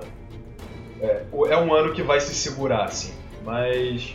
Assim, adiamento é aquela história. A gente fica triste porque adiou, mas. Se no final vier uma coisa melhor, né? Vale a pena. Exatamente. Aí vem aquele downgrade bonito. É, só, não pode ser, o- só não pode ser o que foi o Watch Dogs, né? É, que foi bizarro, que foi bizarraço. Ah, adiar pra sair do jeito mal feito que saiu. Não, o que me péssimo. deixou puto foi aqueles caras zoando a Rockstar ainda. Tipo, é, dois meses é suficiente pra visitar Los Santos do GTA V e pá. e o pessoal tá jogando GTA V até hoje. É, cara, tipo, eu- caraca, é, é incabível isso, sabe? Cara comp... Meu, tem cara no NeoGAF que você vê que comprou as três versões. Que eles fazem aquele Triple Deep, né? Que eles falam, tem o Double Deep, que é quando você compra duas versões do jogo. E o Triple Deep, quando você compra três versões do jogo. Teve cara que comprou no PS3, aí comprou o PS4 e aí comprou o PC quando saiu, porque queria jogar com gráfico melhor ainda e, sei lá, com mod, entendeu? Não, é bizarro, cara. GTA é uma franquia que eu não sei, é, não é desse mundo, cara. Eu não entendo. Eu gosto muito de GTA, acho fantástico, mas. ma- É maluco, cara. Acho que a franquia tem muito peso, sabe? Tem, não tem como você competir com o GTA, eu acho, atualmente. Em termos de marca, em termos de peso da marca, ela é a Coca-Cola do mundo dos games, sabe? Aquela marca que todo mundo queria ter. É bem isso Aquela força de todo mundo, que o mundo para quando lança a porra do jogo. É mais que Call of Duty, É, inclusive. E assim, você tem que ter muito culhão pra chegar e falar, pô, não, eu, eu vou ser muito melhor do que GTA. Assim. É, Desdenhar de GTA você tem que, tem que ser muito é a corajoso. Ubisoft fazendo Ubisoft existe. Né? Bêbada no é, próprio pois é. poder. É, mas enfim, sobre, sobre a notícia né, do Ratchet Clank ser adiado, ele foi adiado porque ele vai sair junto com o filme, né? Esse Ratchet Clank vai sair é um, uma reimaginação da, Quem que vai fazer o filme, da aliás? primeira versão. Eu não sei quem vai fazer o filme, mas foi anunciado até que o Sylvester Stallone vai dublar o filme. Hã? Sério? É sério. Eu não lembro agora o elenco, mas o Sylvester Stallone me chamou muita atenção. Ai, cara. Então, assim, ficou. E vai sair o filme, então, tava previsto para 2016, vai ser uma mais uma forma de promover os serviços da Sony, né? A Sony tá migrando legal para essa parte de serviços. E dizem que a ideia é lançar o jogo para sair o jogo junto com o filme. É bom que eles acabam ganhando mais um tempo, é ruim que a gente perde mais um jogo de 2015. E é um dos jogos que eu mais estava esperando, né? Eu espero poder conseguir jogar uma demo lá. Então, assim, acho, espero que seja pra bom, né? E é bom assim ter um remake porque o pessoal na geração do PS3 já tava meio saturado da franquia, porque tava saindo com muita frequência vários jogos. E dá pra ver assim que não é porque a Insomniac não sabe mais fazer o jogo, porque pô, o Sunset Overdrive saiu e foi um jogaço assim, um dos melhores jogos da Xbox One. Sim, isso é verdade. Eu- é um jogo que eu tenho muita É vontade de jogar. excelente. Então, tipo, dado o que eles fizeram lá, eu espero que eles vão fazer um belo trabalho também no Ratchet Clank. Tipo, trazendo que eles pegaram tudo de bagagem, refazer o primeiro jogo, que é um ótimo jogo, vai ser muito legal. Fica esperança, né? Porque depois do Fuse eu fiquei preocupado, mas o Sunset Overdrive me trouxe fé de novo neles, que eles são um estúdio muito bom e que não merecem cair no esquecimento fazendo jogos genéricos. Eles não merecem konamizar. É, dessas second parties, assim, se é que dá pra chamar assim, né? Mas eles sempre fazem jogos em parceria com outras empresas. É, o Resistance foi assim, o Ratchet Clank é assim, Sim, em parceria com a sim. Sony, o, o Fuse com a própria EA e o Sunset Overdrive com a Microsoft. Assim, eles são o estúdio que ele- eles botam muita muito amor naquilo que eles fazem, assim. É um, é um dos meus estúdios preferidos atualmente.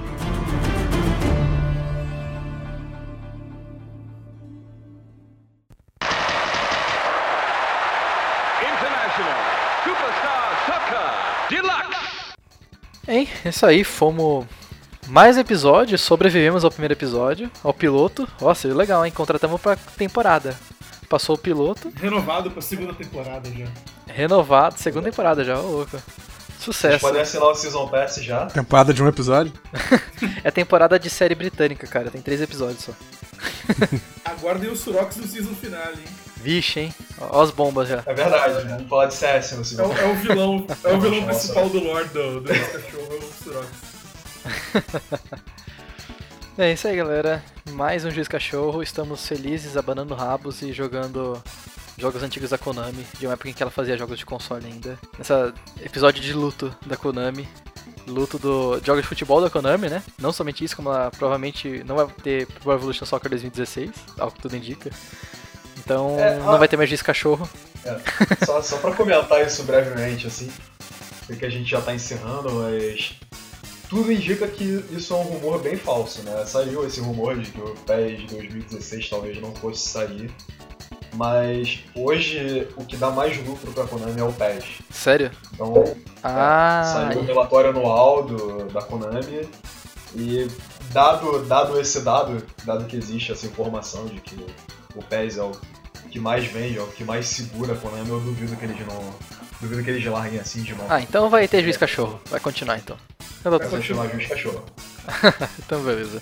Então, se vai continuar, até o próximo episódio, gente. Abraço. Tchau, tchau. Abraço. Falou, galera. Até a próxima.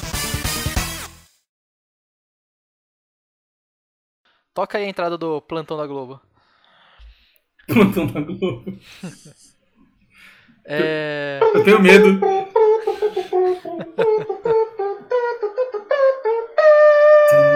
Eu acho que podia deixar isso pra edição, cara. Não precisava fazer ao vivo. Beatbox. Não, a gente no primeiro, a gente no primeiro cast falou que ia fazer sons com a boca aí pra, pra representar a sonoplastia. Justo. Então tá aí a estreia Tá da sonoplastia de B, de baixo orçamento. Se o Kickstarter atender a, sei lá, 500 milhões, a gente começa a colocar vinheta, essas coisas assim. Se tiver 50 mil pessoas no Patreon, aí a gente coloca a vinheta. Ronaldinho Soccer 97!